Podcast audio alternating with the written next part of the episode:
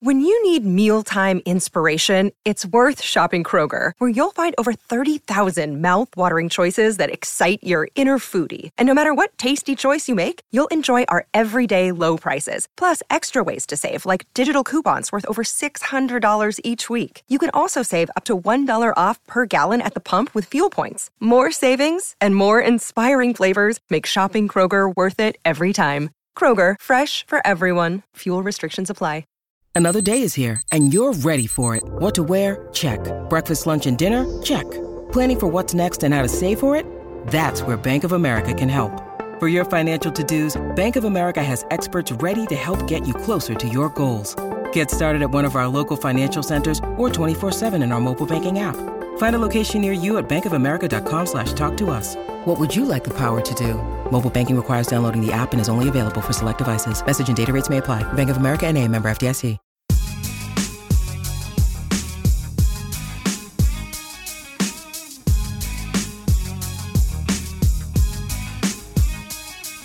From New York City, this is Filmspotting Streaming Video Unit. I'm Alison Willmore. And I'm Matt Singer, and on this episode of Filmspotting SVU, we'll be discussing Demons and Delusions as we look back at Frailty, the 2001 directorial debut of the late, great Bill Paxton. Later in the episode, we'll bring you a Paxton centric edition of Queue Shots, the section in which we recommend some titles that you can rent or stream at home right now, all with a common theme. And if you're lucky, Matt will hold forth on why he's so fond of Paxton's gloriously apathetic contribution to the Universal Studios, now defunct, Twister Ride. R.I.P.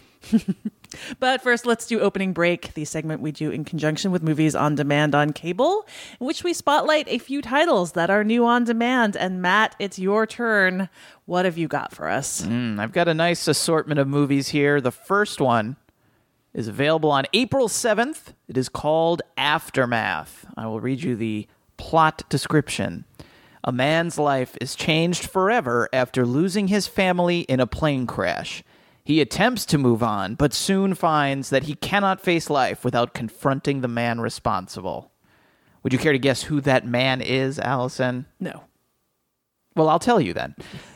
the man is Arnold Schwarzenegger, and that is why I am interested in seeing this movie. I see. As a, a Schwarzenegger non- nonomist, Nice. You that's what I got. That up? You I made got, that up? That's what, I didn't make it up. It's what I got my PhD in. Thank you very much. Uh, this is a very interesting premise for an Arnold movie. Um, it lines up very nicely with some of the movies he's been making in the last couple years, particularly Maggie and Sabotage, which are about these men who are desperately trying to protect their families, or more often than not, have failed to protect their families and are now dealing with guilt and shame that's been brought on by these moral or ethical failures. So this one sounds really interesting to me, maybe to no one else, but to me it sounds fascinating. Uh, the gentleman who directed this, Elliott Lester, made the not terrible Jason Statham movie Blitz a few years ago. So I'm preemptively giving this movie 10 out of 5 stars. What's a word if you're a Jason Statham apologist? Mmm. Stathamist. Fair. I like it. which sounds kind of illegal in some states, but nonetheless, it is called. This movie is called Aftermath. It will be available on VOD on April seventh. I can't wait. Available on April eleventh is a, a film I really enjoyed from 2016. It is Hidden Figures from Ted Melfi. The plot description: an incredible and inspiring untold story about three women at NASA who were instrumental in one of history's greatest operations, the launch of astronaut John Glenn into orbit. And of all the biopics from last year's award season, this was probably my favorite. A very likable movie, three very good lead performances Taraji P. Henson, Octavia Spencer, and my favorite of the three, Janelle Monáe, who I think has all the makings of a, a huge movie star if she gets the right breaks, the right roles. Uh, I would not be so naive to think that everything that happens in this movie is precisely the way it happened in history, but I think it's a very effective movie about these women overcoming not only racism but sexism as well. And I know from my wife, who is a math teacher, just how hard it is, even just in like middle school, for girls to be taken seriously as mathematicians. And I think this movie could really inspire a lot of young women of all races to follow their dreams, become awesome scientists. And I think that would be good for everyone if that actually happened. And it's, a, I think, a very enjoyable movie that uh, I definitely recommend people check out. That's Hidden Figures, available on April 11th.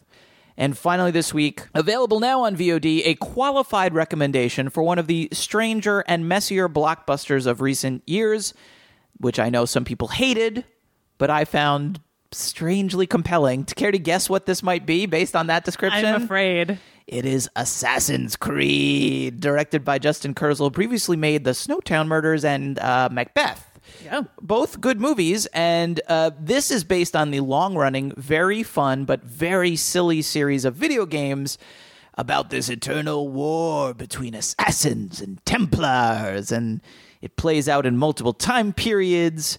There are scientists who claim they have or they're trying to find the genetic code for free will. you have to you have to laugh evilly like that when you say things like that. Uh, most of this stuff actually does come from the video games. Honestly, some of it I think works better in the movie than it ever did in the games, which I've played a bunch of them and are fun, but are just so stupid and silly.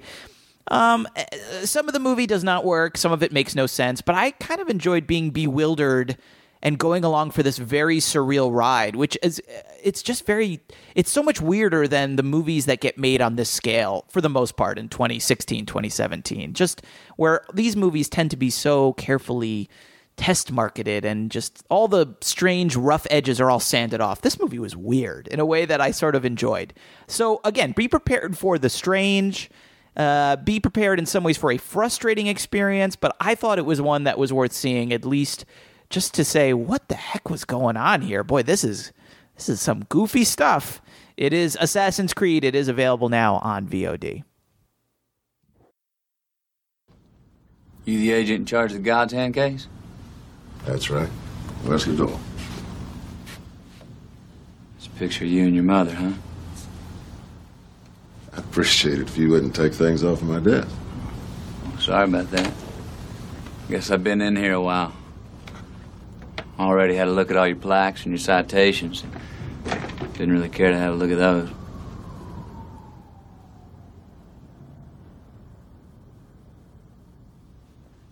So, what can I do for you, Mr. Meeks. Name's Fenton Meeks. Now listen, this may sound a little bit crazy, but I know who the God's Hand killer is. All right, I'll buy. Who? You hadn't even heard me out yet, and already you doubt me. Why's that? Because in a case like this, nobody just walks into the office and tells you who the killer is. It just doesn't happen that way. Sometimes truth defies reason. On every episode of Filmspotting Streaming Video Unit, we let you pick our main review by voting on one of three options. And this time around, we had you choose between the Kate Winslet revenge dramedy The Dressmaker, which is on Amazon Prime, Bill Paxton's 2001 directorial debut Frailty on Netflix and Shudder, and the Paul Feig original series Other Space, which you can find at shareotherspace.com. And with Paxton having passed away so recently, it wasn't surprising that 55% of the votes went to Frailty. Frailty was Paxton's first feature as a filmmaker, but he dabbled in directing before. He actually applied and was turned down from film school. Wow. Yes. And uh, toward the start of his career, he did some short form stuff. Like he did a Barnes and Barnes music video for SNL for the song Fish Heads, a Dr. Demento favorite. Um, you can find that Sure. online. Acting was not his first plan, but it obviously worked out for him. Uh, it wasn't until he, after he'd established a career for himself, after Apollo 13 and Twister, that he was able to get back into filmmaking with a project based on an original script by Brent Hanley that Paxton starred in, in flashbacks, with Matthew McConaughey, fresh off The Wedding Planner, playing his adult son in the framing story. Frailty is a thriller, but it's also like The Usual Suspects, or speaking of McConaughey, True Detective Season 1, a story in which a character does a police interview, uh, leaving us, as well as the person they're talking to, to decide how much of what they're saying is trustworthy. Uh, in the case of Frailty, the listener is an FBI agent played by Powers Boothe, who McConaughey's character approaches, claiming that a string of murders, the God's Hand killings, are the fault of his brother. And then he explains why, telling the story of their small town Texas childhood, at which in which his single dad, a mechanic played by Paxton, starts to believe that he has been chosen by God to destroy demons hiding among us. He enlists his young sons in a campaign of kidnapping and murdering victims he believes were handed to him on a list from an angel. One of the boys goes along with his dark plan, agreeing that he too can see demonic visions, while the other tries to pull away and put a stop to everything. So, Matt, this movie, when it came out, was pretty well received while not making huge waves. In the time since its reputation has improved, people have felt this is a really underrated movie. Is this an underappreciated gem, as some have argued? Well, I think at this point, given its uh, the, the the the strong, I guess you would say, cult following it's accrued, I think it's now properly rated. I think uh, I don't think it needs much wider recognition. I didn't think it was a masterpiece. I thought it was a good movie. I enjoyed it. I thought it sort of it tipped its hand a little too obviously for me. I mean, it really it it starts as if someone was like, "Okay, remember the usual suspects? Here is a movie that starts the exact same way." And it really to me it really made me immediately go. And I didn't really know much about this movie beyond that I knew that it was about sort of this guy who uh, believes he's been sort of told by God to kill people. That was it. I didn't know that there were twists or a flashback story even. But it did seem to me right off the bat to sort of telegraph some of the twists. I will say I did not predict everything that was going to happen. I predicted one or two of the big twists, but there was also one or the two of the twists that I did not see coming, and I thought were pretty cool. And I think, you know, we've talked on this show, or maybe it was the old podcast. Who knows? God, we've been doing this a We've long time. We've been talking a long time. Yeah, for like a decade. But I remember we once did an episode somewhere about twists and how if a movie is only its twists, then it's not a very good movie. Like if you can predict it or if you know it. And I have to say, I thought this movie was better than just being a twisty thing. And I think that's probably why it has uh, as good a reputation as it does have, is that it's got really good performances. Um, from Bill Paxton, from Matthew McConaughey. I thought Powers Boothe was really good too. So it has a, it has enough things going for it to recommend it. I didn't think it was a masterpiece, um, but it is good enough that you say, boy, it's too bad Bill Paxton didn't direct more stuff, and that he's a pretty good director and he got some good performances, and you know, it's a fun sort of twisty movie. Uh, yeah, I'm I'm pretty much in the same boat. I, I think that one of the things I, I guess I would say most of the twists going in. Uh, I, I Maybe think- we'll do a spoiler. We can yes, talk we'll about do the twist at the thing end. at the end. I, I mean, certainly the basic framework basically sets up a twist to happen. It's almost like putting a giant like flashing light saying this something here is not right. well, you can just is, tell. Like, if if you were to set up a film that way and not have a twist, then it would be a terrible structure for a film because all- you would yeah. just have someone telling a story. it would be much more surprising for this movie not to end with right. a twist. That would have been really something. Yeah. just like wow, everything you like, said to you me go." was accurate. Huh. All right. This framing story was definitely necessary. yes. So so I, I feel like the, the the fact that there might be more to this story than than is being told initially was not surprising. I will say I did think to your point about uh, if there's more to a twist or less. I think when when I kind of assumed twists were coming and taken them off the table and just said like what else is there to this, I was actually pleasantly surprised by how much it leans into the psychological stress of its scenario. You know, Paxton I, I think one of his qualities is this this real kind of dad like normalcy. This mm-hmm. like he has himself pointed out he has this air of wholesomeness mm-hmm. that I, I think really works in this role because he never plays this character as like raving, as you know, all of these these like really terrifying things he says and has his children do is done with this like fond father like fatherly behavior you know where he's just encouraging his children. Like this is so important. And i think that there's something about that that is really extra ominous and alarming but also in a way that doesn't even necessarily fit into what you expect of the horror genre. You know there's something about it that is just disturbing in a in a like ruined home sense Yeah. you know I, I think that he the way in which he plays it so sincerely he plays it like a guy who believes he is doing good He does. He, uh, and, deeply believes it. and loves his children And loves his children. and is generally other than the compelling them to murder people like generally a good dad like Right. he's not an abusive father in the in like the classical sense Right. I mean, there is even a scene in which one of the children gets locked in a like horribly gets locked in a cellar for days, Mm-hmm. and the way that he plays it is something where he is.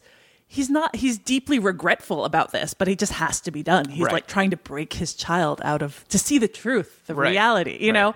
And I think that earnestness really carries the movie and makes it feel more complicated than I think it might have in the hands of someone with less of a sense of that character. Yes, I agree. And I think what you're hitting on here is also how generally both his performance and in the way that the movie treats what he does, there's a lot of restraint. There's a it was very be very easy to make this movie sort of super lurid, super pulpy, super sensationalized and just make it like a slasher movie. And it doesn't play that way. And part of it is his performance where he's such a he seems like he genuinely cares for his children and he wants what's best for them. And part of it I think is the way that they treat the killings, which is fairly Right. restrained. Like it's there is some blood in this movie, and there's a lot of and there are people being killed, but the movie almost always cuts away from the worst of it. Well, it holds on the children's faces a lot of the time. Hmm. There, there are multiple scenes in which someone is getting killed, Right. and the camera has turned away and holds on the kids as they watch, which does not make it any less horrifying. Hmm. No. but emphasizes, puts the emphasis on the trauma. I mean, this is a story being told from a place of trauma, Right. That it it emphasizes that, and that those are the like these are the points of view that it's being filtered through. but in a way, it, you know, this is like how it's almost how that dad would direct this movie in a weird way because the dad wouldn't, you know, th- th- it's this is not about blood and guts. This is not about wallowing in this butchery. Right. This There's no- isn't- there's no sadism in right, this. and there's no pleasure for him in doing this. This is a necessary thing that must be done because God has told him to do it. And so it's not about the blood and the guts. It's just this is it's sort of matter of fact in a way. And I think that's all also part of the reason that this movie has such a good reputation is that it is not the typical way this sort of you know, slashery movie is usually done, which is with a lot of blood and guts and with a father figure who's abusive and cruel and horrible and mm, becomes a monster and maybe Ranting and yeah, and probably like, loses a hand and replaces it with a like a butcher's knife or a cross or something at some point. Like this is not that kind of movie. And I think there's not enough horror movies that sort of approach their scenarios with this amount of sensitivity and intelligence. And and again, I think that's you know, the material I don't think is outstanding, but I think that the way it's handled is very smart. I think, in particular, as a, a kind of uh, a very like horror haunted portrait of religious fanaticism, that Paxton's desire to have it be portrayed by like deep sincerity and earnestness is actually one of the things that makes this work so well because I think there's a temptation in portraying religious fanaticism to turn it into self-importance or narcissism, right? Mm-hmm. Which certainly is eth- i- i- is something that is an element here.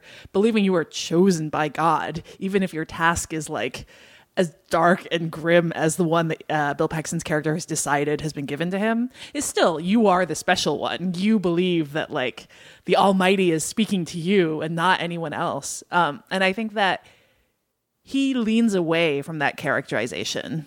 You know, there's not self-aggrandizement as part of this these beliefs. It is very much that he feels like a soldier, you know, carrying out right these the deeds. mission what did you think of the, the the child actors and particularly the one who's sort of the lead who the older one. the older one who is the one who really is the one who's kind of carrying the drama I didn't think he was fantastic, but I thought that it was fine. I don't, I, you know, I think that the fact it is one of the places in which the fact that it's being narrated by a grown up actor has mm-hmm. helped because I feel like McConaughey is able to kind of put complications onto that performance that aren't necessarily there, you know, in uh, on the child. That's well said. Yeah, I, I, that's a that's a nice way of putting it, and I think you're right. I hadn't really thought of it that way, but uh, yeah, I did think that with a better actor, uh, with respect to Matt O'Leary, who I think I think he gets the introducing credit. You know, must have been his first role. I did think with a better actor in that role, this movie would be even better. I thought he looked the part. He was fine. He wasn't bad, but as you said, there wasn't a lot of sort of those complications that you're looking for. Um, McC- McConaughey's um, voiceover and his, I thought his performance throughout was very good. Actually, this is like pre-McConaissance.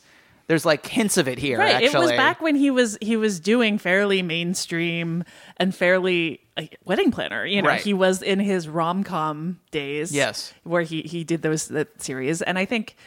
You know, a lot of people have pointed out there are shades of uh, Rust Cohle, the character he plays in For True sure. Detective, there, and certainly, I mean, they basically when he sits on that couch, like, oh, it's, it's like the same shot almost, Mm-hmm. but or sits on that chair. I, I think that he does um he does haunted very well for for a guy who is like a Mm-hmm. Known for being charismatic genial and goofball, yeah, and, and- handsome, yeah. and yeah, he Yeah. he actually does like a good job of looking like there's something just like empty in his Mm-hmm. eyes, like he's seen things. Yeah. Uh, So you're right. I do think that that he, he does get some he should get some credit for that voiceover kind of carrying us through a lot of those those flashback scenes and I wouldn't have minded more voiceover. There's a while or flash or you know the framing story scenes. We could have used some more of those cuz I I really liked him with Powers Boothe just the two of them talking. I thought was some of the most enjoyable just the, these two guys who kind of enjoying the pulpy kind of sitting around and feeling each other out and not quite saying what either character is thinking. I thought they had some great scenes together and I could have used some more of them. I did. I also I want to say not related to that, but I did really like the scene in which there's one point where one of the kids goes to the police. Yes. And the way that scene plays out is so well done because it emphasizes also like yeah, it's a small town, the facade of normalcy that's there, the idea that no one, you know, no one would ever like sometimes when something is so outlandish no one will ever believe it Right. like there's almost like it, it's, it's something that protects itself uh, I, I thought that was like very cleverly Good scene played and out. a suspenseful scene. It's probably the most suspenseful part of the movie, which um yeah, it, that that part works really well. Should we do some spoilers before we wrap it up? let's do some spoilers So, what, was there what were was there any twist that you didn't see coming? Because you said you Right. predicted most of them. Well, I definitely thought. Well, I- I certainly felt like he would turn out to be The killer. the killer For sure. And I certainly felt that there be the question mark around whether the is this a delusion or maybe he really is tasked by God. For I sure. felt that was definitely coming. Yeah, yeah. The thing that surprised me was just that Powers Boothe had mu- murdered his yeah, mother. I love that. That I did not see coming, and I really like that. And yeah, then in because retrospect, it's also like mentioned so lightly. Uh, you well, know? but you in retrospect, you go, boy, he did ask him a lot of questions about his mom and the pictures of his mother. Yeah. This is the only picture, and and they do it when they do it in in the you don't think of it, you don't think anything of it, but then when you look back, you go, okay, he was. He was sizing that part of him up, which is cool. I did not see that part coming at all, and that was probably my favorite of all, like the twists. Um, I thought was that was kind of fun, and and I kind of cheered a little bit when it when it turned out that Powers Boothe was the FBI agent was evil. Yeah, I did. I did have questions about the other brother and that whole Yeah, timeline, and right. even like what happened with that. Right. Well, the, the thing is, because he, you mean, I mean, the other thing that's very obvious, I would think, to most people is that whatever is going on here, he is not a reliable narrator. Right. So it does make you question sort of everything we've seen. Is any of it real? What is real? What is not real? He does seem to have powers. No pun intended. Powers Boothe. I mean, because he's able. To, he knows. He, He knows makes the tape things. warp also. Like Right, he can you know? magically- No yes, one make- can remember what his face looked like. In the, Yeah. yeah. Right, exactly. And I did so, sort of like you know they they did tie up that loose end where you know the the call that's placed to the small town, the woman who answers it at the sheriff's office is I guess either his wife or his girlfriend or whatever, and who's And seemingly has his yeah. pregnant with his child, so that the the legacy Right, can be passed on. on, I thought that was a fun, you know, it reminded me of like a great like Twilight Zone sort of ending. Absolutely. And um, you this, know, whole, this whole movie has a bit of that feeling. For like sure. I feel like it.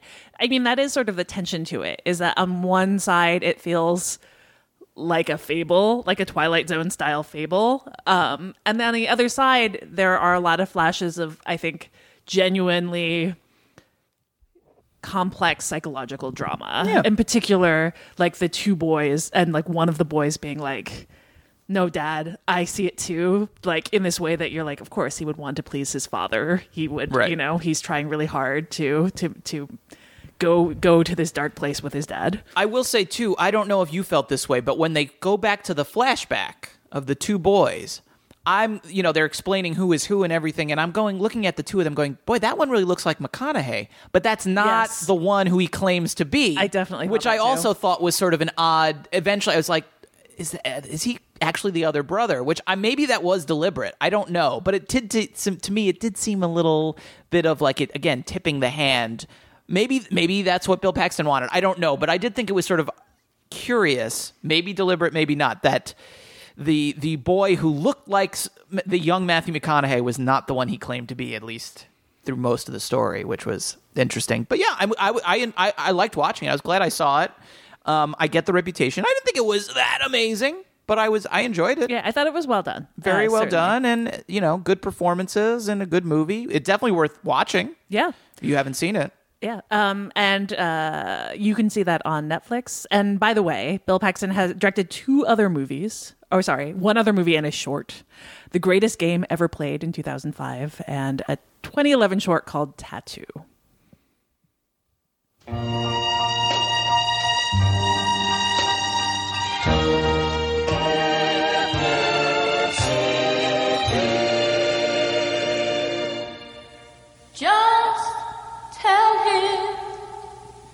Still love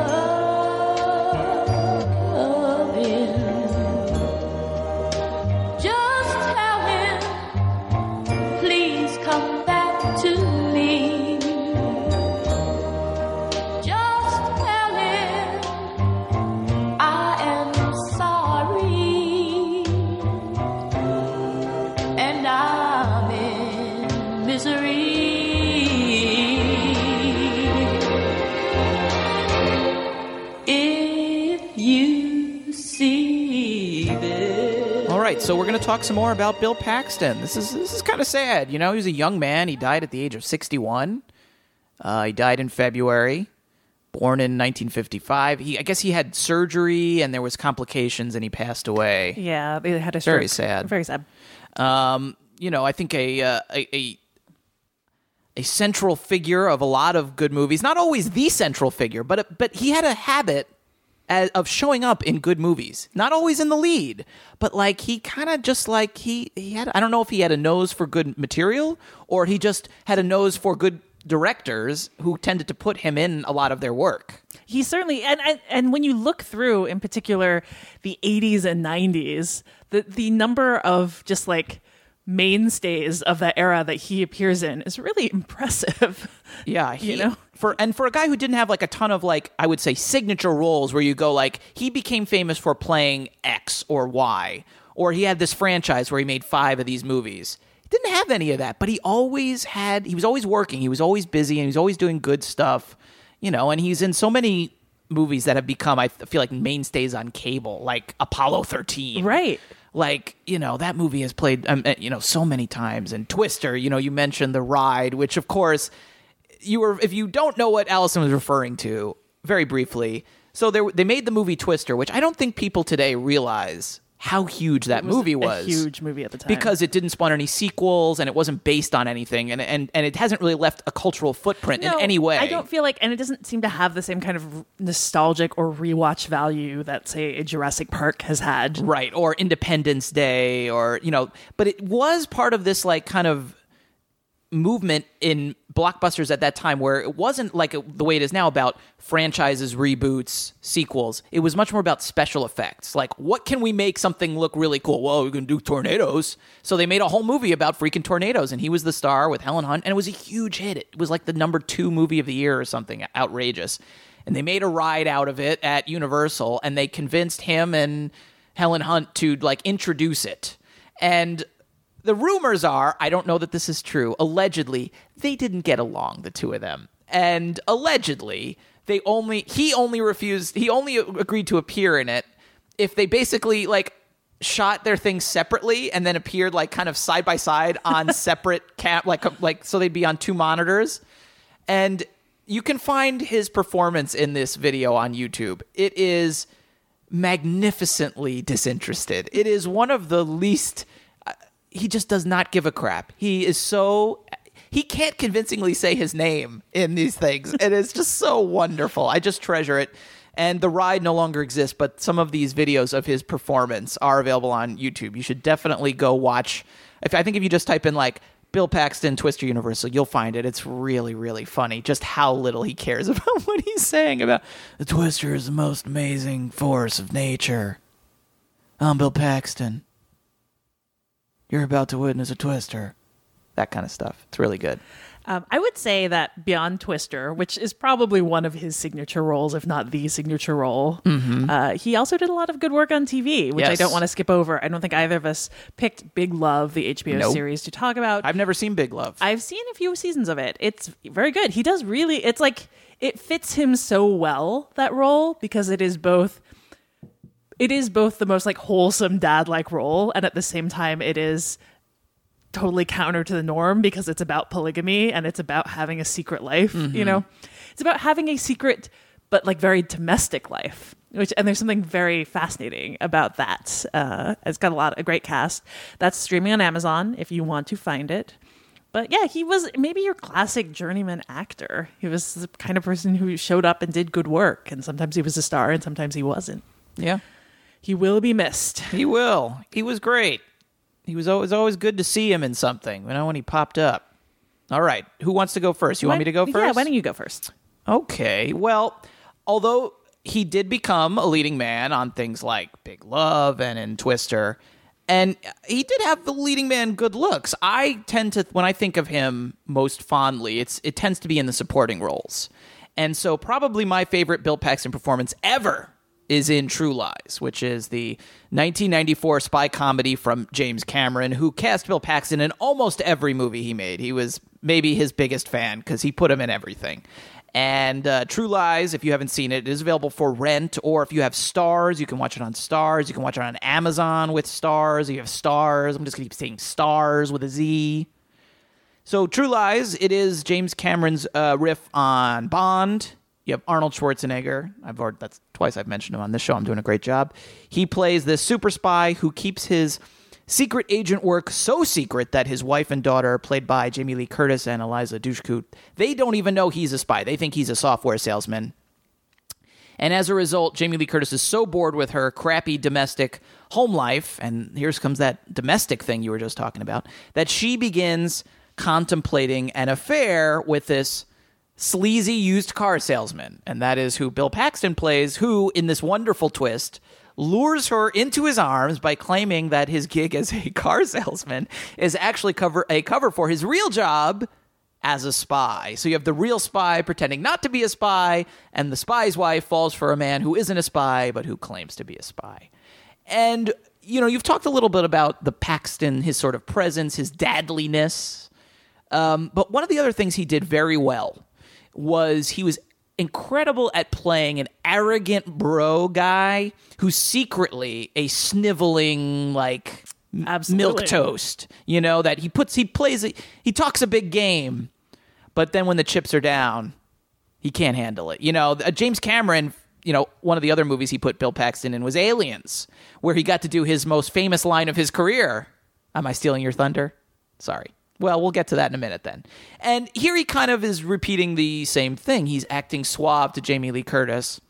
And then when Schwarzenegger tracks him down and intimidates him, and- granted, this maybe is a slight abuse of government power. I don't know.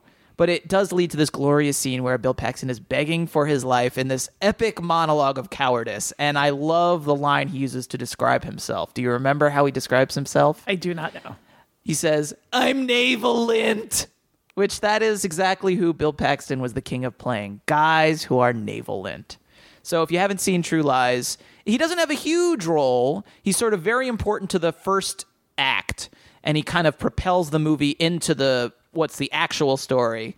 But every scene he's in is just tremendous. So uh, this is definitely the to me this is like the quintessential Paxton performance that I just love so much. So it's True Lies, available for rent or on Starz. So for my first pick, I was I'm going to go with something that you've already mentioned, and that is another classic Paxton supporting performance. Yes. in the mode that you've said of the going from a swaggering guy to Right. a, a sniveling one. It is Aliens, which is available for rent. James Cameron's 1986 sequel with Sigourney Weaver reprising her role as Ellen Ripley, and Bill Paxton playing Hudson, Private Hudson, one of the Marines she travels with on an ill-fated, let's say, trip to find out what happened to a terraforming colony. Uh, I love this movie. I maybe prefer it to the Ridley Scott Alien, as excellent as that also is. And one of the many things that's so admirable about it is how deftly and quickly it delineates and establishes the personalities of the Marines without having any of them cough up awkward bits of backstory or introduction. The whole sequence in which they wake up and they they get ready is just really magnificently done in terms of just like showing you all of these characters uh, making you understand which one who they all are before they start getting killed off so you understand that hicks is experienced and that he and ripley form a mutual admiration society you understand that vasquez is the toughest of them all that the Sarge is the Sarge, as in every military movie, and that Hudson is, under the smartass swagger, easily unsettled.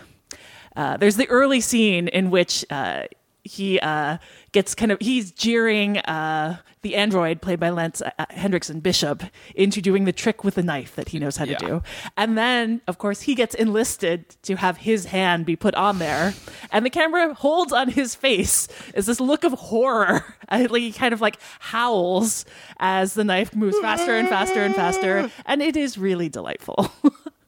And when things go to hell down on the the moon, uh, he becomes basically an audience surrogate. Does he? does he yet break immediately? Yes. And does he say a famous line? Matt, Game over, man. Game over. with the voice breaking exactly like that? Yes, absolutely. But here is the thing about his freaked outedness.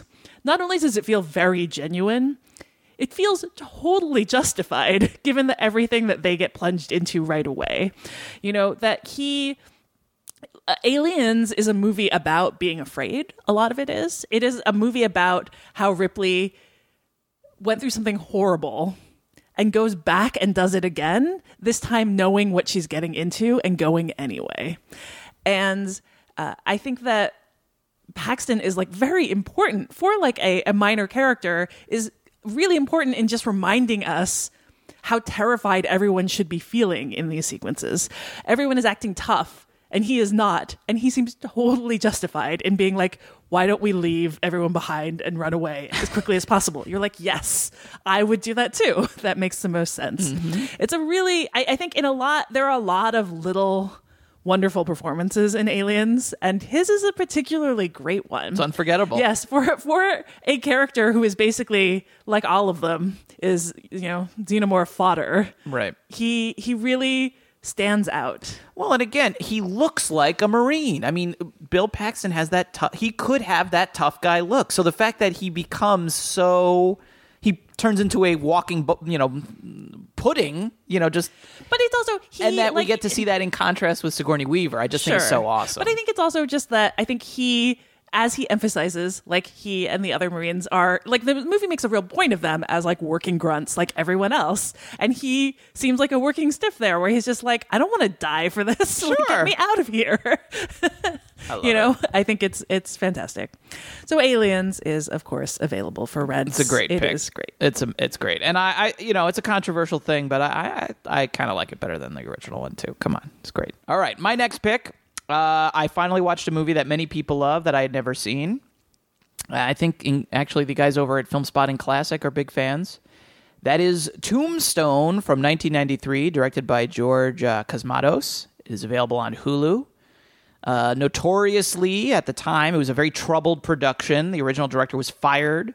They brought in George Cosmatos to replace him, and if you believe the rumors and innuendos, the uh, he Cosmatos was basically just there, almost like as a traffic cop, while the film star Kurt Russell was actually directing a lot of the movie, which was getting rewritten on the set all the time. But you, I think that really until the end, the last act, you would never know from the movie, which is beautiful and tough and very well acted with Kurt Russell as Wyatt Earp, Val Kilmer famously as the tubercular Doc Holliday, the classic story of the gunfight at the OK Corral. Although in this case, that's not the end of the movie. That's sort of like the midpoint, which leads into all this other stuff that happens. And you have Bill Paxton playing the role of one of Wyatt Earp's two brothers. They're all lawmen together. And you know, it was interesting watching this movie for this context because at best, Bill Paxton is like the fifth most important character in the movie. In the closing credits, he's actually billed 11th behind characters who, at least in my mind watching it, were not as important to the movie as he was, including Stephen Lang, Terry O'Quinn, who has a small role. Sam Elliott plays the other brother, he's credited ahead of him. He does spend a lot of the movie, Bill Paxton does, in Kurt Russell's shadow. But every time he gets a line here or there, he really makes the most of it. He has these great moments. He has this great line where he's like, Boy, I tell you, I'm suffering. And then there's a pause from a hangover. Uh, and he's not quite the like sniveling coward from Aliens or from True Lies, but there's it's interesting in the big gunfight of the OK Corral sequence. He doesn't run away or anything like that, but there are these shots of him in the fight where he looks scared and where Kurt Russell looks kind of determined and, you know, Sam Elliott looks, you know, very gruff. Like when they show Bill Paxton, he looks scared. And I thought that was interesting, again, in context of watching these other movies and talking about Paxton, the way that he did seem like an ordinary guy who could get in, like you were saying, sort of over his head. Maybe just didn't have a good poker face. Couldn't, Right, he, never- couldn't that's, hide That's it That's a really good way to put it. you know and that's something that's very likable about him you know and in this movie in a movie like tombstone i think he it's a it's a really good movie. I really enjoyed watching it. And what i admired about bill paxton in it is that he doesn't need a lot of screen time or dialogue to create a character. Kind of what you were saying about aliens. Like there isn't a lot he doesn't get a lot of time to establish who this guy is. But he is such a strong presence on screen that he can do a lot maybe because he doesn't have a poker face he can do a lot with a close up one close up we can know we know exactly what he's thinking we know what he's feeling you know whereas you, other actors might need a, to explain it you never have to he never has to explain what his character is feeling it's just there on his face and without spoiling it he has an amazing last scene uh, that I just thought was incredible, and his performance was just incredible. And this might be, I was thinking about this, it might be one of the very last classical westerns that's ever been made. And arguably, from the perspective of 2017, maybe it's too classical. I don't know. Maybe in 1993 it was too classical. But there's a lot that's really great about it. And in a movie with a lot of great performances, I think that is mostly what distinguishes it. That and the incredible cinematography. He fits right in. He he is just he's right up there with the best performances in that movie. And there's a lot of really good performances in that. So I was glad I watched it. Sorry I waited so long to watch it and uh, thought, man, Matt Bill Paxton, even in a little role, he could be great. So that is Tombstone. It is available on Hulu. So I, I do tend to associate Bill Paxton with smaller roles, but he could carry a movie when he was the lead, and I think you see that especially in my pick, my second pick, Traveller, which is available on Fandor, on Sundance Now, and it's also free with ads on Vudu, so you've got a few options there. This is a 1997 indie that Paxton not only starred in but produced. It was actually the first feature film he did that for. It's a directorial debut of Jack N. Green, better known as a cinematographer. He shot The Dead Pool, The Bridges in Madison County, Twister with Bill Paxton, and Unforgiven, for which he got an Oscar nomination. Traveller is a con artist drama set in the North Carolina Irish traveler community, this very insular uh, group with its own rules and with its own rules about who can have relationships. And Paxton plays Bucky, a talented small town small time con who takes a newcomer, Pat, a kid whose father left the community to marry an outsider in. He's played by Matt. Do you know this? Mark Wahlberg. Yes, a very baby faced, very Boston sounding Mark Wahlberg. He's not supposed to be from North Carolina, I don't think, but he definitely sounds like he is from Boston. Um, under his wing as his protege, as a kind of as a baby con artist who needs to learn the ropes. Julianna Margulies is also in there as a woman that Bucky targets.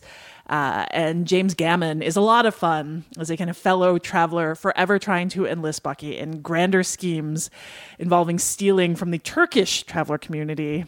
Apparently, the all uh, this us against them mentality amongst Paxton's traveler clan does not extend across racial lines because Paxton refers to uh, the the Turkish travelers as a bunch of different slurs.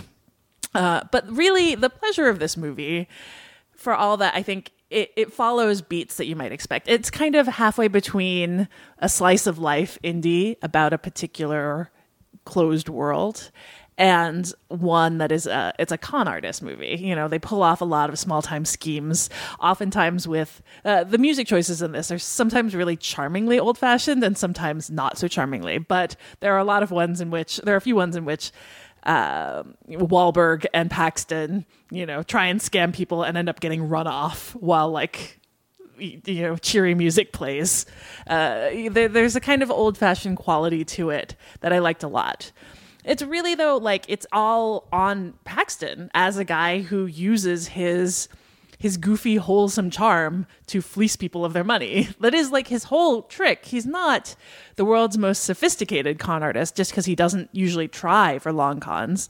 He you know shows up to people's houses and offers to seal their their um, driveways with cheap sealant and then drives away as quickly as possible because he just sprayed it down with paint basically uh, I, I think that there's something to the way he inhabits this role to uh, the simultaneous like pride he takes in his place in the community and how it weighs down on him that Paxton uh, transmits without having without having to do a lot without having to say a lot out loud. I think that there's like a real arc to his experiences and feelings that uh, he makes, I, I think, a little more sophisticated than necessarily the movie does.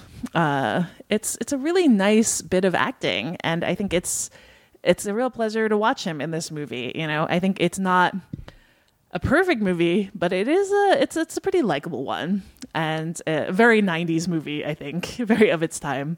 It's nice to see Paxton also playing um, playing basically like buddies uh, on the road with Wahlberg. It's a it's a kind of neat pairing. But that is Traveller. You can find it on Fandor, on Vudu, and on Sundance Now. I, I've never seen it, but looking at the Wikipedia page, the the poster brought me back to like the blockbuster in Marlboro, Yep. New Jersey, where I remember wa- seeing that uh, that that VHS many times. N- never saw it, but that the shot of him with the, his hand to his ear, I just remember that poster vividly. Yeah, it's just his face, his just- big old face. yeah, iconic iconic Pax. On the last episode, we did a giveaway. We have three copies of 20th Century Women to give away to three people who entered our contest. So, Alex S., I'm not going to say your full names because you didn't give me permission necessarily. Alex S., Taylor C., Patrick F., you will be getting emails from me soon if you have not already. Um, congratulations. 20th Century Women will be available on Blu ray and DVD on March 28th. And thank you for allowing us this giveaway. We were happy to do it. And in fact, we've got one more. We've got another one. This time we've got one copy to give away, so it's going to be a tougher Got to throw chance. some elbows. you Yeah, know? good luck. But uh, we've got one copy of La La Land, which is coming to Blu-ray digital HD combo pack on April 25th. The special features for this one include a bunch of making of featurettes and also a commentary track from director Damien Chazelle and composer Justin Hurwitz, which I'd be very interested in in watching that myself. So we have one Blu-ray copy of La La Land that we're going to give away on our next episode. We're going to do it the exact same way. Uh, if you have not done so already, leave us a review on iTunes and shoot us an email, svu at filmspottingsvu.com, letting us know you've done that. If you have already left us a review on iTunes, first of all, thank you. And second of all, just send us a listener recommendation to that same address, svu at filmspottingsvu.com. That's it. And we're just going to pick one random winner, which will get this uh, this Blu-ray. Be sure to put contest somewhere in the subject Yeah, line, mention La so La. Land, Blu-ray, something like that in the subject line, so we know to, that you're you want you want that. All right, let's let's talk about some new releases before we get to behind the eight ball. We've got a bunch of movies that we've seen that are in theaters. We've got a bunch of movies. I guess one movie that's coming to theaters that I can talk about. But first up, Alison. Yes. It's morphing time. Does it have to be though? It is morphing time. Damn it. Maybe tomorrow. No, right now. Tell me about Power Rangers. I know that there are some people who have tried to make the argument that this is like a fun, Sub- fun. subversive. really, I, I don't know. subversive. I had not heard. I don't know. Certainly, I've heard fun. It's fun. goofy, Goofy. silly. Well, that I mean, that sounds like the old TV show. Yeah, I found this excruciating Ooh. until the last half hour, which I will say is fun. Was and fun and goofy, goofy. they play the theme song. Right. Um, I it just it's it's sort of like a bad like breakfast club for whole long stretches before they become you know the Power Rangers, Right. Where they're just training these group of weird outcasts, or not that weird, honestly. Weird mostly because of how the movie tries to arrange them to get together and the backstories it gives all of them. There's one character who whose backstory is that she cyberbullied someone by sending a nude photo of her friend around and then and then the movie kind of tries to play it like she's the victim what? I, it's so confusing it felt like three people wrote this storyline and somewhere along the way it got horribly mangled Weird. there is the this is the good guy. this is one of the good guys Wow. there is the the Power Ranger who has gotten proclaimed the first queer superhero on the basis of like the- one line, right? Not even a line. Here's what happens. Okay. She gets asked. She says something about like how I prefer to keep my relationships to myself. Okay. And the character is like boyfriend trouble, and she's like, yeah, boyfriend trouble, and he's like, girlfriend trouble, and she doesn't say anything. And Oh, that alone.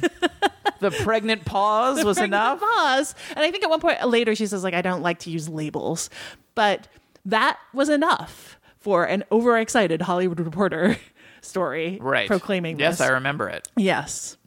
There is a character who is on the spectrum. That character is like played by by far the most charismatic actor and is like easily the best of the characters. Hmm. I but like yeah, it is it feels like it assembled from a lot of half-written scraps and then eventually becomes finally the really goofy movie that like a really expensive version of the famously cheap. Right. well, but assembled from scraps. I mean, that is the TV show. The TV show is literally assembled from scraps. They took old scraps of old TV shows and cobbled them together. Right, but this movie spent a hundred million dollars, and are- the those are screenplay some expensive And scraps. the screenplay still feels like it was written on various post-it notes that were then put together in in random order. Yeah. yeah. So I don't like. I will not make the argument that this is uh, a kind of goofy, fun classic. I or new, cl- not even new classic, revisit like nostalgic, whatever. I I really found it interminable. I'm I'm guaranteeing we're going to hear from people who are like, "You guys are too old to appreciate the Power Rangers." Yeah, I had actually a lot of conversations about this, Yeah. but I feel like We were we were sort of We were a little little, too bit old. too old. We were definitely I definitely too old. watched it, but I was I was too. Yeah. I was I was at the age where I was like, "This is really stupid." yes, but We- also we were too old for it. but also I don't care because it can still be dumb. Absolutely. All right, so that's Power Rangers. I didn't, I, I missed that one, but I saw another movie which is out in theaters right now, which is Life, and this movie is Alien. okay, it's not Alien. It's Alien mixed with Gravity. That's it. I mean, that sounds not bad. and it's not bad. It's actually it's pretty good. I think it uh it sort of it builds to this wonderful, very scary, spooky, terrifying sequence sort of midway through the movie. And then it never quite tops it. And the characters, as so often happens in these kinds of movies, become very, very stupid. And it kind of lost me by the end. But I think it's worth it's a I gave it a mild recommendation. It certainly I liked it more than you liked Power Rangers. It is basically like Alien meets Gravity. We have this uh, crew of scientists on the International Space Station.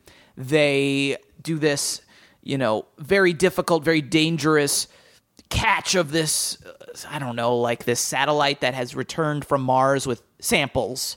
And it turns out that this samples include like actual alien life, like a like a single cell. And they bring it back to life, they nurse it to health. They name it Calvin because the, what's scarier than being chased through the International Space Station by something named Calvin? And eventually it like busts out of its little cage and starts you know it becomes alien. Like you you know what, what it is. And you know it has a, a great cast J- uh, jake gyllenhaal rebecca ferguson ryan reynolds. They're all wasted. They have nothing to do The alien, I think it starts off looking really cool, and over time, as it grows throughout the movie, I, to me, it got more and more like boring because it became more and more like a creepy alien. Well, that's isn't that always the case? The Yes. more you see the alien, the more. Yes, but in this case, when they, they they don't really hide the alien at all from beginning to end. But in the like beginning, a when it's a tentacle, right? When Like in, yeah, when it's little, it almost looks like a like a translucent starfish or something, and it can kind of sh- change shape.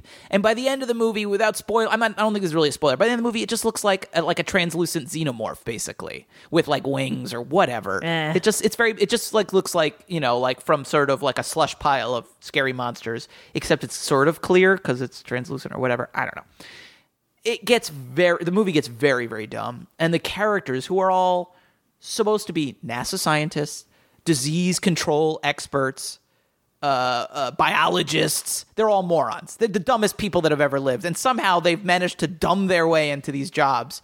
And they they don't what by the time the alien escapes they never do a single smart thing for the rest of the movie. Every decision they make is like stupid and maybe that was by design. The guys who wrote Deadpool wrote this, and maybe they just have a very sort of cynical, jaundiced view of humanity, and they're sort of poking fun at these people being stupid, and we're supposed to enjoy them getting eaten. And, and maybe that was the point, but I did find it hard to root for anyone in this story by the end of it. And uh, a fun ending, a good ending aside, I really I was I was sort of very with it for the first half and a little let down by the second half. But if you're in the mood for like a creature feature, you know, I think it's it's beating the new Alien movie to the market, and I'm curious to see how that affects the new Alien. You know, it's kind of like undercutting this. That we actually have an actual Alien movie coming out, and this beat it to theaters by a month. you which didn't is answer the most important question though. How does this fit in with Venom? So stupid. I can't believe that that was a thing. uh, if you don't know what Alison is referring to, some I guess it started on Reddit. Maybe people began speculating that perhaps this movie, because it was released by Sony, and Sony owns the rights to Spider-Man, and Sony also just announced that they're making a Venom movie. That somehow this movie was a Venom prequel because it's about an alien and it's trying to get to Earth and uh, it is not a Venom movie. it is not. That was a very stupid thing.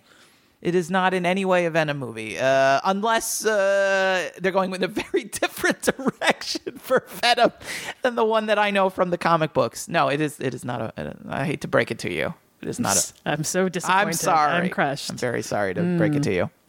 All right. Do you want me to very briefly talk about the Boss Baby? Sure. Give us like three sentences. Now, the Boss Baby is a Venom prequel, which is weird. I thought that was weird, but it is. Uh, no, the Boss Baby is the new DreamWorks animated movie. It is about a boss baby.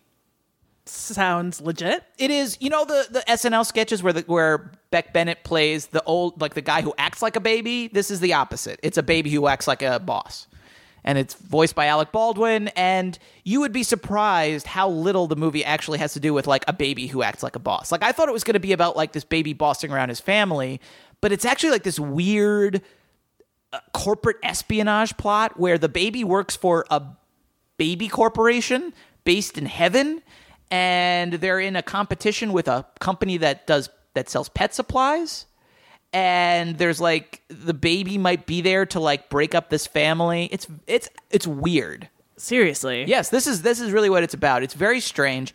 The thing that it has going for it is it's actually very well animated. It's a good looking movie. The guy who directed it is named uh, a gentleman by the name of Tom McGrath.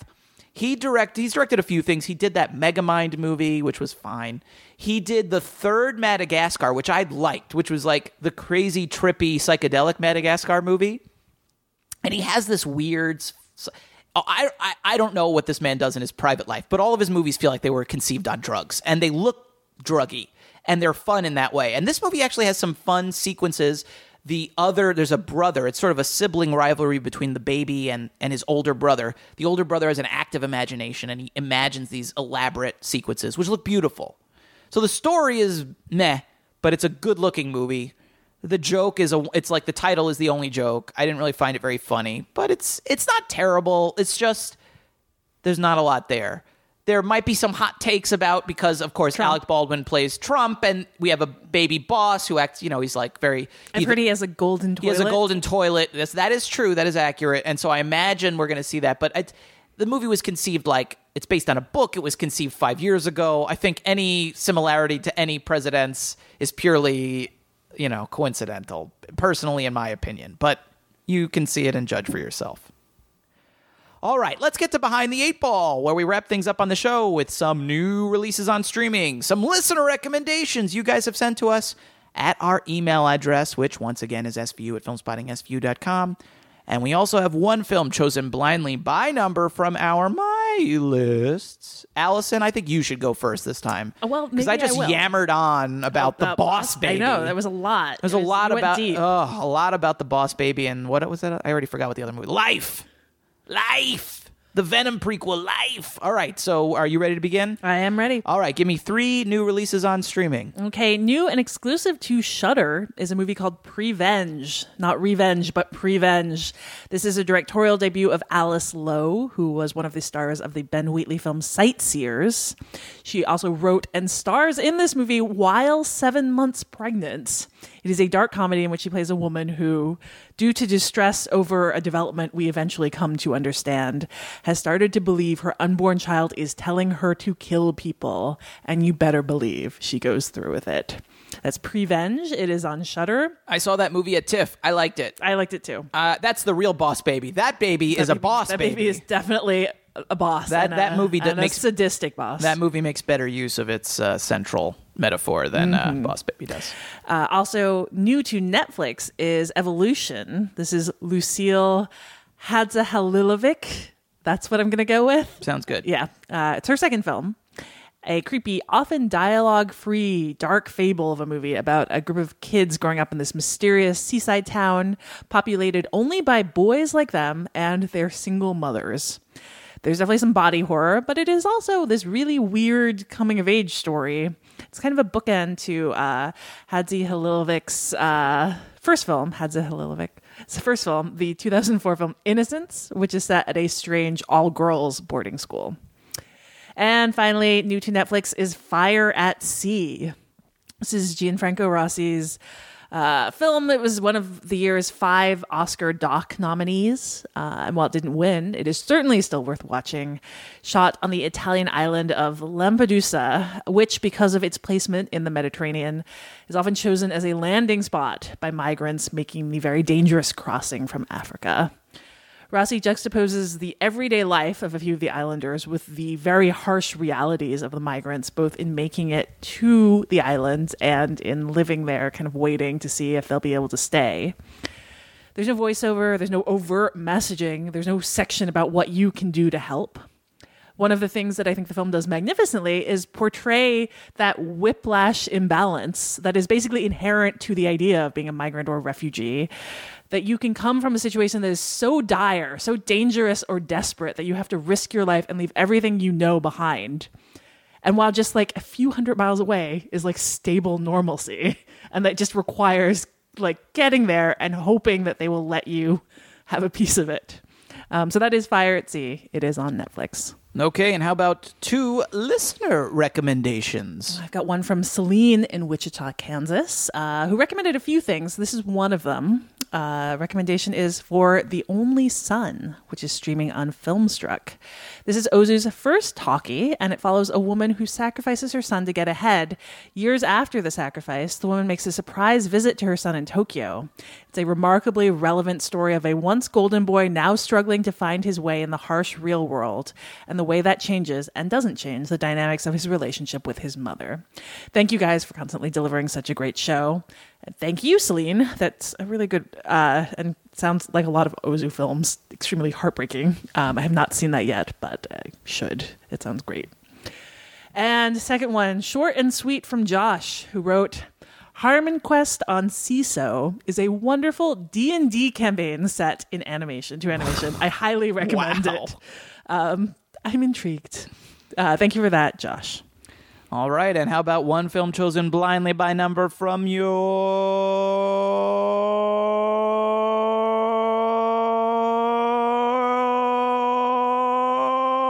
my list? It was very nice. Thank you. Uh, you give me number 16.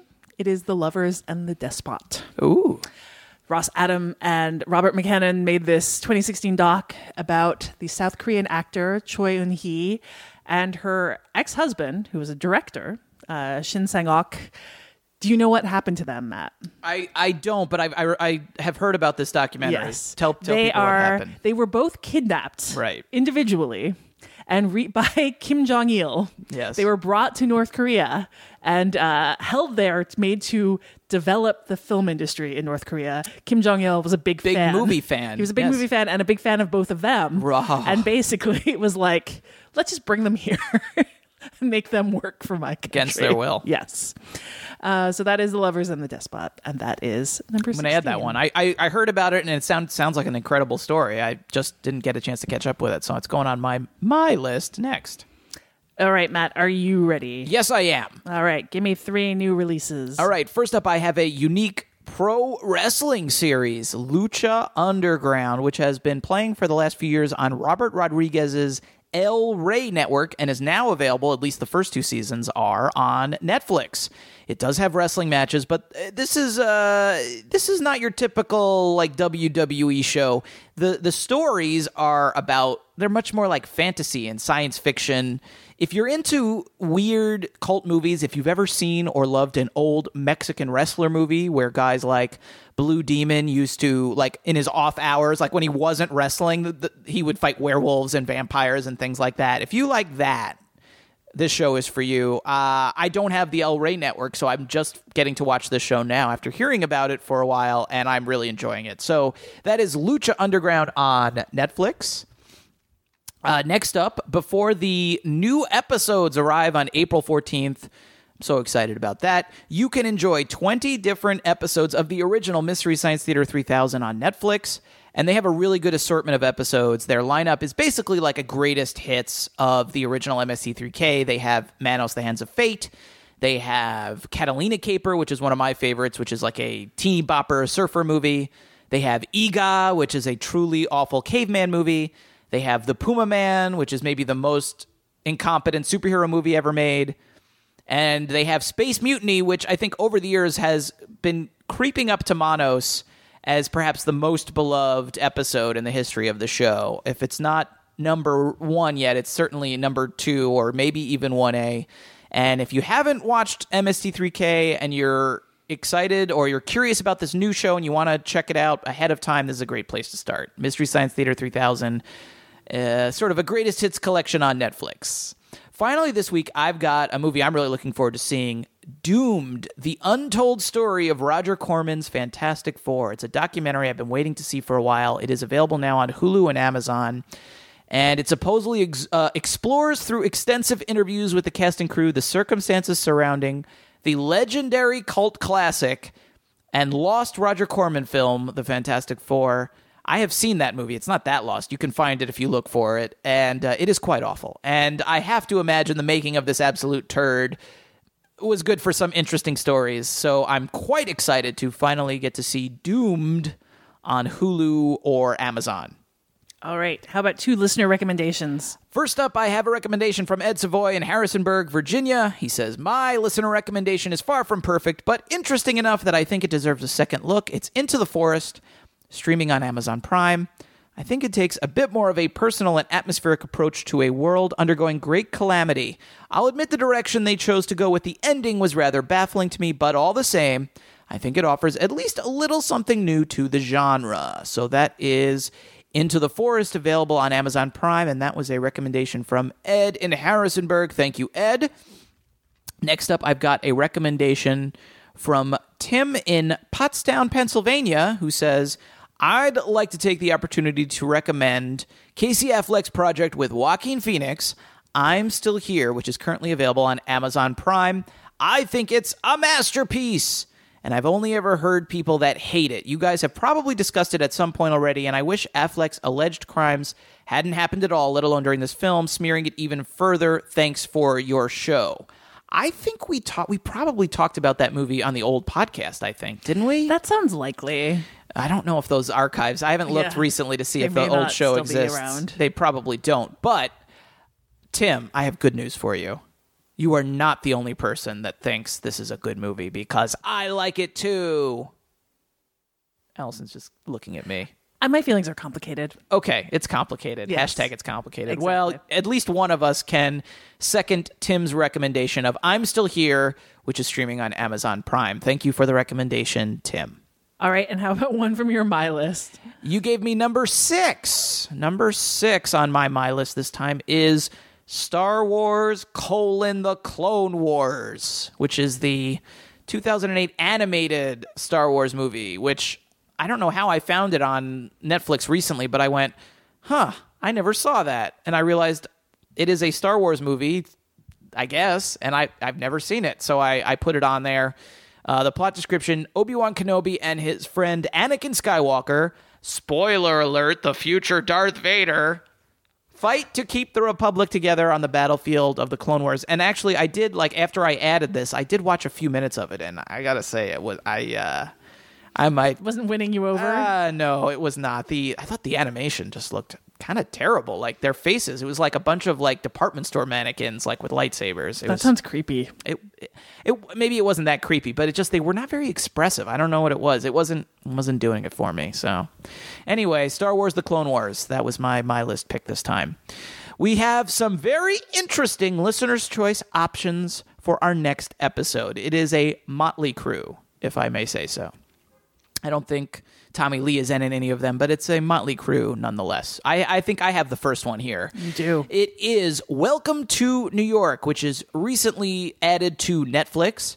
It is the latest film from Abel Ferrara, a, a very interesting director. Who I don't think we've ever talked about on this show. We could talk about him, Yeah, I suppose. I, don't think we have in any depth, certainly. We probably recommended a movie of his here or there, but that's about it.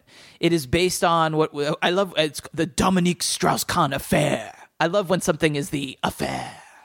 Uh, in the film, the character of Devereaux is closely based on French politician Dominique Strauss-Kahn. It tells the story of a powerful man, a possible candidate for the presidency of France, who lives a life of debauchery and is arrested after being accused of raping a maid at his mo- at his hotel, not his motel.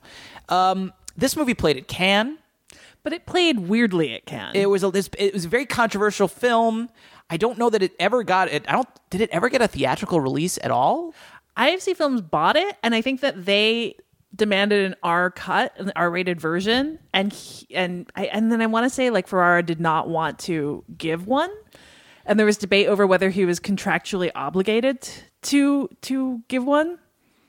Uh, so I think it, it played apparently, according to Wikipedia, which is never wrong. Yes. it played in one theater in the U.S. Uh, That it was made available on VOD. Okay, But I this has been the case for several of Ferrara's more recent films Yeah, that they have run into Legal Like, like they've sometimes sold to a company, often IFC. Yes. and then not gotten released for legal troubles that have cropped up after after the fact. right. If I didn't mention Gerard Depardieu is the main character, Jacqueline Bisset is also in the film. Yeah, Strauss Kahn said he would slew, sue for slander. I think this didn't. Also, I don't think this played uh, at Cannes in as an official selection. They just played it during Cannes. Oh, okay. theater. My apologies. I stand corrected. So, so a lot of fascinating stuff going on with this I, movie. yeah. Okay. I stand corrected. I, I have to think we would have some things to talk about after having said all of that. Oh, I think there's a lot to talk about today. Yes. All right. There. Yes. So that's option one. Welcome to New York, which is now available on Netflix. Option number two is a movie I have mentioned already. It is Evolution.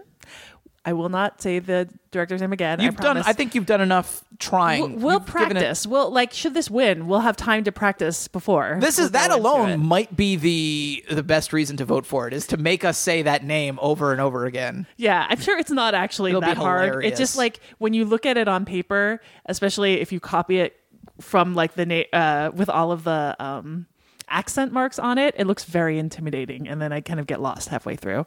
Anyway, the director also for a while, de- uh, I think, was maybe even married to Gaspar Noé. So I believe so. Yes, think of how that must have gone. um, anyway, I I think Evolution's is like a really neat. Interesting, beautiful, creepy film. Uh, I haven't seen is, it, and so you haven't seen it. I would love to catch up with it. I will say this: when I watched Cure for Wellness, a movie I liked all right, mostly I thought about how good Evolution Mm-hmm. it was, like a, yes a Hollywoodized version of that version of Evolution. Yeah. Yes, I have. Uh, you're not the first person to tell me that. Actually, I've heard that from a few people. Okay, option number three. This is another really interesting pick. It is The Devils from 1971, the Ken Russell film, which is now available on Shudder. And the reason this is notable is that this particular version of Shudder, supposedly, from what we've been following online, is that this original cut uh, or this sort of reassembled cut, is I think how they describe it, is a version of the film that has never been released. Uh, I will read you what we found uh, online about this. When The Devils was released in 1971, it faced harsh criticism and censorship due to its holy trinity of intense violence, sexuality, and religious themes. It received an X rating in the UK and the US until a heavily edited, ver- edited version was eventually released. Until recently, film historians thought the original cut, cut was lost forever. Now, cinephiles can stream a reassembled cut on Shudder. And according to Shudder, this 109 minute version of The Devils, which runs six minutes longer than the R rated cut that was previously available, is the longest unrated version of the film in existence. The British made film has never been released on DVD in the US, only VHS. So this is really something unique and special. I'll read you the plot description. Set in 17th century France, The Devil stars Vanessa Redgrave as a hunchbacked nun named Sister probably Jean, who lusts after the town priest, played by Oliver Reed. When Sister Jean inadvertently accuses him of witchcraft, the town sets out on a gruesome witch hunt. Among the most notorious censored scenes were a nun orgy. So there you go. Wow. You don't see that very often. Yeah. I, I can immediately see why that ran into censorship censorship Yes. problems. Well, the good news is that the reassembled version of this is available on Shudder, and I have to imagine there would be plenty to discuss here as well. So that's option three: The Devils, available on Shudder. Okay, which movies should we review on the next episode of Filmspotting Streaming Video Unit? You choose. Send your pick to svu at filmspottingsvu.com or enter in the poll on the right hand side of the page at filmspottingsvu.com. Your vote must be received by Monday, April 3rd at noon. And after that, we'll announce the winner on Twitter at our Twitter account, which is at FilmspottingSVU, as well as on our Facebook account, which is facebook.com slash FilmspottingSVU. And you'll have all that week to watch the film and then join us for our conversation on the next episode, which will come out around Tuesday, April 11th. FilmspottingSVU.com is also where you can find our show archive, as well as a list of direct links to all the movies and TV shows we discuss. The Filmspotting SVU remix theme song is by Vince Vandal, and you can listen to more of Vince's work at vincevandal.bandcamp.com. We'll be back in two weeks with more recommendations and the movie review you pick, but in the meantime, follow us on Twitter at Alison Willmore and at Matt Singer, and follow the show on there as well at Filmspotting SVU. That's where we announce the winner of each show's Listener's Choice review. And that is where we share lots of streaming suggestions, both from you, the SVU listeners, and from ourselves, mostly Alison. Uh, and it is a great follow on Twitter. You should definitely be following the show on Twitter. You will get even more recommendations for stuff to stream at home. For Filmspotting SVU, I'm Matt Singer. And I'm Alison Willmore. Thanks for listening.